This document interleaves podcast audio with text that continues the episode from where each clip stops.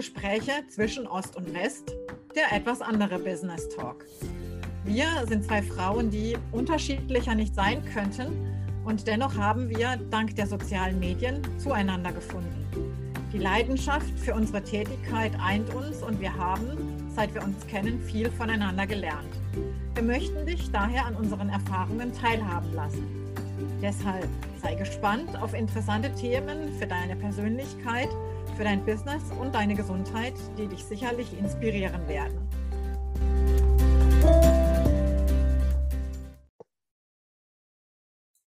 Wie wäre es, wenn wir heute von den Erfolgsfaktoren einer Aktion sprechen? Äh, ja, das können wir gerne machen. Ich kann mir auch schon denken, was du da im Hinterkopf hast. Hm, nee, ich weiß jetzt nicht genau, was du meinst, aber die Erfolgsfaktoren einer, einer Kommunikation, einer Werbeaktion, einer, einer Mailing-Aktion, einer wie auch immer gearteten Kampagne. Es sind mindestens drei Faktoren. Von daher, welche würdest du denn sagen, ist einer davon? Erstmal, hm, ja, eine klare Zieldefinition würde ich erstmal, also was will ich mit dieser Aktion erreichen? Das ist erstmal wichtig, glaube ich. Dann denke ich mir auch die Anzahl der Leute, die ich da in dieser Aktion kontaktiere. Und ob ich die Zielgruppe treffe. Also ich fange mal, ich fange mal ganz einfach noch, ich gehe noch mal einen Schritt zurück, weil die Ziele, sage ich, die sind Teil der Aktion. Das ist kein Erfolgsfaktor nachher. Ne? Ja, ja. Also das ist, es ist natürlich ein Ziel der Kampagne, aber es ist kein Erfolgsfaktor. Ein Erfolgsfaktor ist, ich brauche ein anständiges Produkt. Das stimmt natürlich. Das habe ich jetzt vorausgesetzt. Deswegen, ich, ich sage es nochmal, ne? weil vieles erscheint selbstverständlich. Ich möchte das auf diese Selbstverständlichkeiten auf diesem Fall mal einfach hinweisen. Also wir brauchen ein, ein Produkt, was idealerweise einzigartig ist, was marktgerecht ist, also dass es gerade, dass da eine gewisse Nachfrage ist. Mal überleg dir mal, du hast jetzt einen tollen Kalender ähm, mit der für der aus dem Jahr 2020 ist. Das ist ein super Produkt, aber du wirst garantiert keine Nachfrage darauf haben. Ne? Um das jetzt mal ganz, ganz plakativ darzustellen. Wenn der Kalender vielleicht für 1920 ist, dann könnte es sein, dass wieder Nachfrage darauf ist. Aber das ist jetzt eher so ein, so ein Ausnahmethema. Ähm, also das heißt, wir brauchen ein Produkt, was was am Markt positionierbar ist, was nachgefragt ist, was aktuell ist, was vielleicht auch vom Preis her ähm, entsprechend attraktiv ist. Also diese ganzen Faktoren, es muss vorhanden sein, es muss lieferbar sein. Ne? Also alles, was mit dem Produkt zu tun hat, ähm, ist in diesem Fall ein Erfolgsfaktor. Mhm. Und dazu braucht man natürlich auch ein Produkt, was vom, ja, wie gesagt, vom Preis her konkurrenzfähig ist was wir anbieten können, was derzeit auch vermarktbar ist in dem Fall. Und ähm, naja, das letzte Jahr hat uns gezeigt, dass nicht immer alle Produkte vielleicht gleichzeitig vermarktbar sind. Wenn ich jetzt zum Beispiel einen ein Faktor habe und sage, da möchte ich jemanden zu einer Veranstaltung einladen und ich kann plötzlich keine Veranstaltungen mehr machen, dann ist ein wesentlicher Bestandteil meines Produkts nicht mehr existent. Hm? Also von daher haben wir da einen wesentlichen Faktor. Genau. Ein zweiter Faktor, den hattest du schon richtig gesagt, ist die Zielgruppe. Also ich muss ein Produkt haben, wo ich auch eine Zielgruppe für finde und nicht so Exoten. Ähm, was hatte, hatte ich letztens gehört? Ich kann mir dann meine Zielgruppe irgendwann so eng schneiden, dass ich dann sage, naja, ich möchte schwangere Frauen im Alter äh, von 30 bis 35 haben, die grüne Umstandskleider tragen. Könnte wegen eng werden, ne? Also von daher, also von daher, und die Zielgruppe muss auch irgendwo erreichbar sein, irgendwo definierbar sein über entsprechende ähm, Maßnahmen. Und die sind ganz wichtig, weil wenn ich jetzt ein, ein tolles Produkt habe, ich sage jetzt mal, dein tolles Produkt, der, der aus dem Bundle, jetzt aus dem aktuellen Freedom Bundle von Amata. Da können wir jetzt ja mal ein bisschen, noch ein bisschen die Reklametrommel dafür werben. ähm, Wirbeln für Diabetiker. Und jetzt stell dir vor, dieses Bundle würde nur beispielsweise an junge Familien vermittelt und verkauft werden. Dann wärst du mit der Zielgruppe nicht unbedingt in der richtigen, im richtigen Umfeld. Wobei zu einer Familie auch meistens noch Oma und Opa und Tante und Onkel dazugehören, könnte man sagen, im weiteren Sinne würde das dazugehören. Aber wenn wir jetzt eben entsprechend in einem anderen Umfeld wären, dann ähm, haben wir eben ähm, vielleicht nicht die richtige äh, Zielgruppe. Wenn wir uns jetzt nur an Sport, wenn wir uns zum Beispiel nur an Sportler äh, wenden würden äh, und so weiter. Aber du, krieg, du, du merkst, was, auf was ich raus will. Und dann haben wir natürlich das Thema Gestaltung. Wie gehe ich mit, wie, wie setze ich meine, meine Werbeaktion auf? Wie ist die Landingpage? Wie ist mein, mein, wie sind meine E-Mails formuliert oder wie sieht mein Flyer aus? wie, wie attraktiv ist das Produkt, weil wir haben ja sehr viel vergleichbare Produkte. Ne, wenn du jetzt, steh einfach vor dem Marmeladenregal in irgendeinem Supermarkt.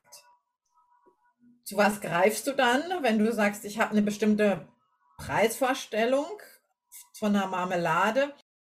Dann nimmst du erstmal die, wo du das Gefühl hast, das Etikett ist schick, ähm, die Informationen auf dem Etikett passen mir, das Glas sieht irgendwie ähm, für mich attraktiv aus oder ist es irgendwie vielleicht ein Produktmerkmal, was dir besonders gut gefällt. Aber wenn du eben wirklich vergleichbare Produkte hast, dann ist die Gestaltung besonders wichtig, weil die macht dann nachher letztendlich so das Tüpfelchen auf dem i, um das entsprechend ähm, voneinander dann nochmal zu sagen, so, dafür entscheide ich mich jetzt. Das sind erstmal die drei wichtigsten Einflussfaktoren oder die Faktoren, die einen, äh, die den Erfolg einer Kampagne bestimmen. Und jetzt kommt das große Aber. Also man sagt im Allgemeinen, dass in ein, ein Produkt äh, 40 Prozent ausmacht einer, einer Werbe, eines Erwerbeerfolgs oder eines Kampagnenerfolgs. Bei der Zielgruppe ist man, sind sich die Experten nicht ganz so einig. Die sagen zwischen 40 und 50 Prozent. Mhm. Und jetzt aber im Sinne einer klassischen Kampagne und im klassischen, im Sinne einer klassischen Kampagne sagt man dann eben, je nachdem, wie man die Zielgruppe ansetzt, zwischen 20 und 10 Prozent. Wenn ich natürlich verstärkt über soziale Medien gehe, dann nimmt der Wert dieser Werbung, dieser, dieser Gestaltung dieser Kommunikation überproportional zu, denn dann wird die Zielgruppe an sich eher weniger wichtig, weil eben da dann Streubreite ist größer, ne? Genau, wir haben eine größere Basis und ähm, die dann eben nicht von so einer klassischen Zieldefinition, Zielgruppendefinition eben angesprochen werden, sondern die sich dann eher eben durch Influencer, durch durch Interviews, durch Live-Videos entsprechend dann überzeugen lassen, was ja eigentlich mehr einem persönlichen Verkaufsgespräch entspricht und nicht einfach ein Flyer oder ein Werbemittel, der vielleicht per Post ähm, irgendwo hingeschickt wird oder eine Werbesendung, die im Fernsehen oder im Radio ausgestrahlt wird, ne, wo man ja viel, viel breiter streut. Und so sind ja, ist ja auch ein bisschen aus dieser Pull-Strategie, wenn wir was in den Markt reinschieben wollen, kommt ja eher dann eine, eine äh, Push-Strategie, dass die Leute das entsprechend, äh, nee, umgekehrt. Push heißt schieben in den Markt, genau, und Pull ist, dass die Leute das ähm, aktuell aktiv selber nachfragen. Und damit kommt man natürlich auch auf Zielgruppen, die man vorher im klassischen Sinne nicht vielleicht angesprochen oder nicht erreicht hätte. Das ist jetzt eine neue ähm, Variante, eben dadurch, dass die sozialen Medien mit ins Spiel kommen. Wir haben noch weitere Einflussfaktoren. Es ist ja manchmal auch so, dass Menschen kaufen, weil sie eben den Verkäufer toll finden. Also da gibt es eine Bindung, wenn die Bindung da ist. Und sie sagen, von dem würde ich noch nie enttäuscht. Alles, was der macht, finde ich toll. Ja. Dann wartet man schon ganz sehnsüchtig, dass der wieder was Neues auf den Markt bringt. Ja, also sowas gibt es ja auch. Also wenn ich jetzt einfachen CD-Verkauf sehe. Ne? Man hat da seine Lieblinge lang, lange nicht erschienen. Jetzt erscheint wieder was und dann wartet man, wann ist denn endlich der Tag, wann kann ich das denn kaufen?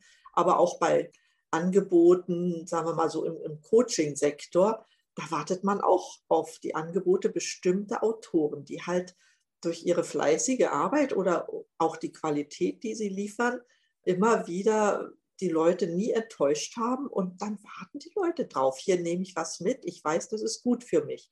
Also denke auch die Person oder Personengruppe, die was anbietet, ist mit ein Erfolgsfaktor. Also auf alle Fälle, und das sehe ich im, im Bereich der Gestaltung, ne, der Werbemittelgestaltung sozusagen. Das ist für mich ein Faktor, aber teilweise auch ein, ein Teil des Produktes, weil ein, ein bekannter Coach beispielsweise, dem du vertraust, dann äh, kaufst du ja nicht nur seine, seine Leistung, sondern ihn auch oder sie auch als Person. Und damit ist es ja ein Teil des Produktes beispielsweise. Also jetzt im, Coaching-Bereich würde ich es jetzt mal so einsehen. Ja, der Coach ist dann eine Marke, ne? Genau, das ist dann ein Teil einer Marke. Und ähm, dieses Thema Wiederkauf und ähm, eben entsprechend dazu zu sein, das ist natürlich schon, dann bist du im Verkaufsfunnel schon ganz weit fortgeschritten. Ne? Also wenn du dir das wie so eine Leiter vorstellen würdest und sagst, naja, die erste Stufe ist, dass du erstmal von dem, wir können ja mal einen bekannten Künstler beispielsweise nehmen, wenn du sagst, ja, diese CD, da warte ich schon drauf, dass der äh, wieder eine neue rausbringt. Wenn ich noch CDs kaufe beispielsweise, es kann ja auch sein, dass ich dann warte, dass das Album dann bei Spotify erscheint, dann ist es ja so, dass du vom, vom Interessenten ja, bist du ja schon zum Fan geworden, sozusagen. Also du hast schon, es ist ja nicht das erste Produkt, was du gekauft hast, sondern du bist ja schon lange Jahre äh, sozusagen oder zumindest über einen gewissen Zeitraum da, äh, davon, damit schon ähm, vertraut. Während jemand, der die erste ähm, CD oder das erste Album auf Spotify hört, eben vielleicht diesen Weg nicht so weit geht. Ne? Also das hat dann was mit der Zielgruppe wieder zu tun und die Zielgruppe dann halt auch, wie die sich wieder zusammensetzt, eben aus dem Anteil von ähm, vielleicht Interessenten, Erstkäufern und Wiederkäufern und dann eben die Fans, die dann auch entsprechend, ja, wie soll ich sagen, dann wirklich zum Botschafter dieses Produktes oder auch dieser Dienstleistung werden. Jo. Mag aber jetzt in dem Zusammenhang, gibt es noch weitere Einflussfaktoren. Kannst du dir vorstellen, vielleicht welche, die dann auf alle Fälle so von außen noch kommen, die wir gar nicht so beeinflussen können? Ja, manchmal sind es ja auch Empfehlungen, die von außen kommen. Ne? Also wenn mir einer sagt, du hast du schon gesehen, ist mir gerade jetzt zugegangen, ich habe eine E-Mail bekommen mit einem tollen Coaching-Angebot, das fand ich so toll, ich gleich weitergeleitet, ja, weil ja. Dann, dann bin ich praktisch jetzt der Empfehler für irgendetwas, weil ich weiß, da ist was Gutes dahinter. Ja. Vielleicht, ja, aber ist das nur ein extra Erfolgsfaktor? Soll ich es auflösen? Ja, löse mal bitte auf. Also eins ist natürlich, was macht in Anführungszeichen die Konkurrenz zum selben Zeitpunkt? Also das heißt, du hast ja auch im Coaching-Bereich und wie du es gerade schon gesagt hast, ähm, Empfehlung von einem anderen E-Mail beispielsweise.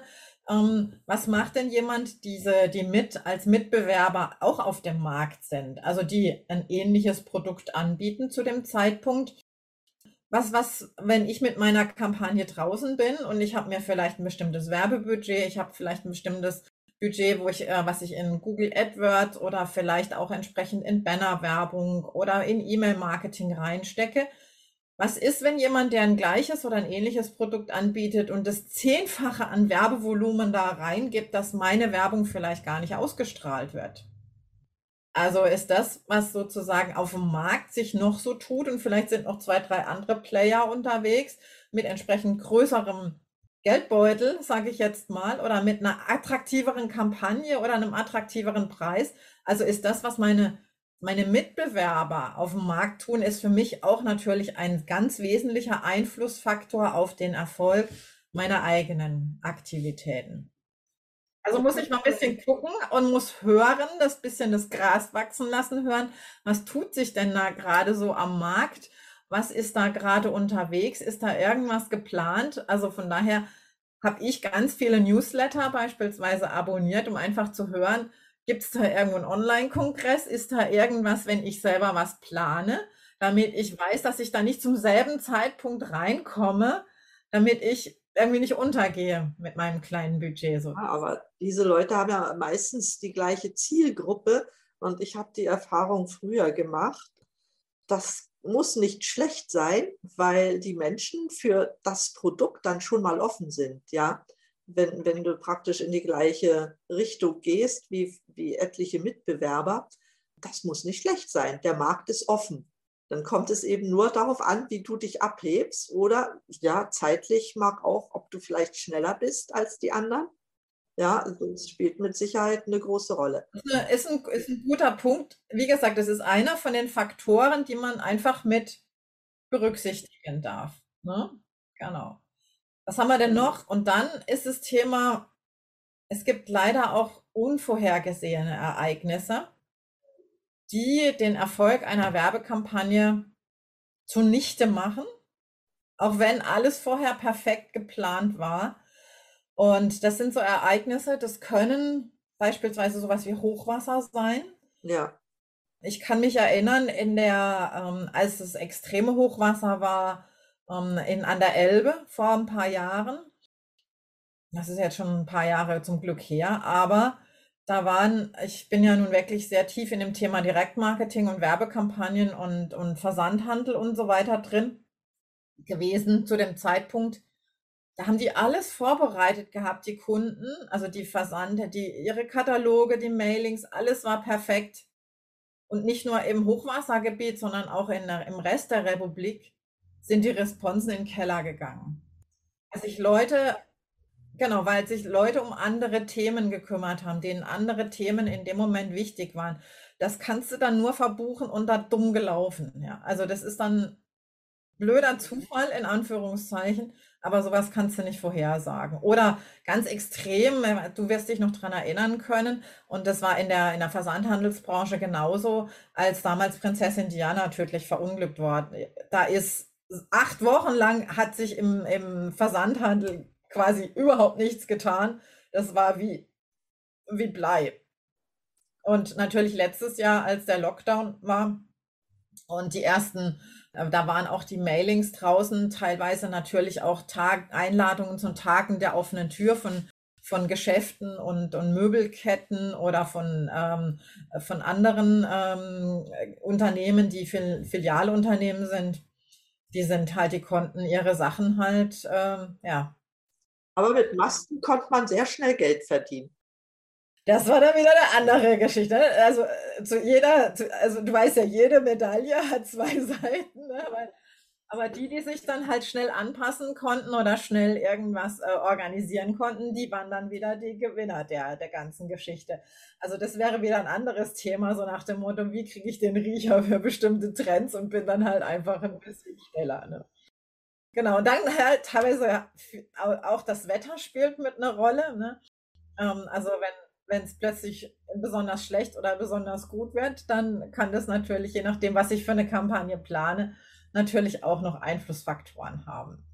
Also du siehst, es sind nicht nur diese klassischen Erfolgsfaktoren, sondern es sind halt auch viele Dinge, die so von außen kommen, auf die man sich gar nicht so ähm, konzentriert. Das kann, können Gesetzesänderungen kurzfristiger äh, Weise sein können Dinge eben im Thema Datenschutz sein. Also von daher ist es so, also lieber, lieber Hörer, liebe Hörerin, mach dir auch mal über die Dinge Gedanken, was wäre, wenn? Wie sieht dein Plan B aus? Wie könntest du schnell reagieren? Wie könnte auch eine parallele Information laufen? Und zum Beispiel, oder es könnte sein, wenn du ein bestimmtes Produkt aus dem Lebensmittelbereich hast, wo dann vielleicht ein Stoff als besonders, der jetzt plötzlich verboten wird oder sonst wie. Ich bin nicht derjenige, um Gottes Willen, die hier den Teufel an die Wand malt, aber man darf sich durchaus Gedanken darüber machen, was wäre, wenn. Und die Vergangenheit, gerade die jüngste, hat es gezeigt, dass man sich Gedanken darüber machen sollte, was wäre, wenn. Und von daher wünsche ich dir speziell viel Erfolg bei allen anstehenden Werbekampagnen und schau dir die Punkte nochmal genau an. Und in dem Fall weiterhin viel Spaß, viel Erfolg. Deine Sonja. Und deine Edeltraut.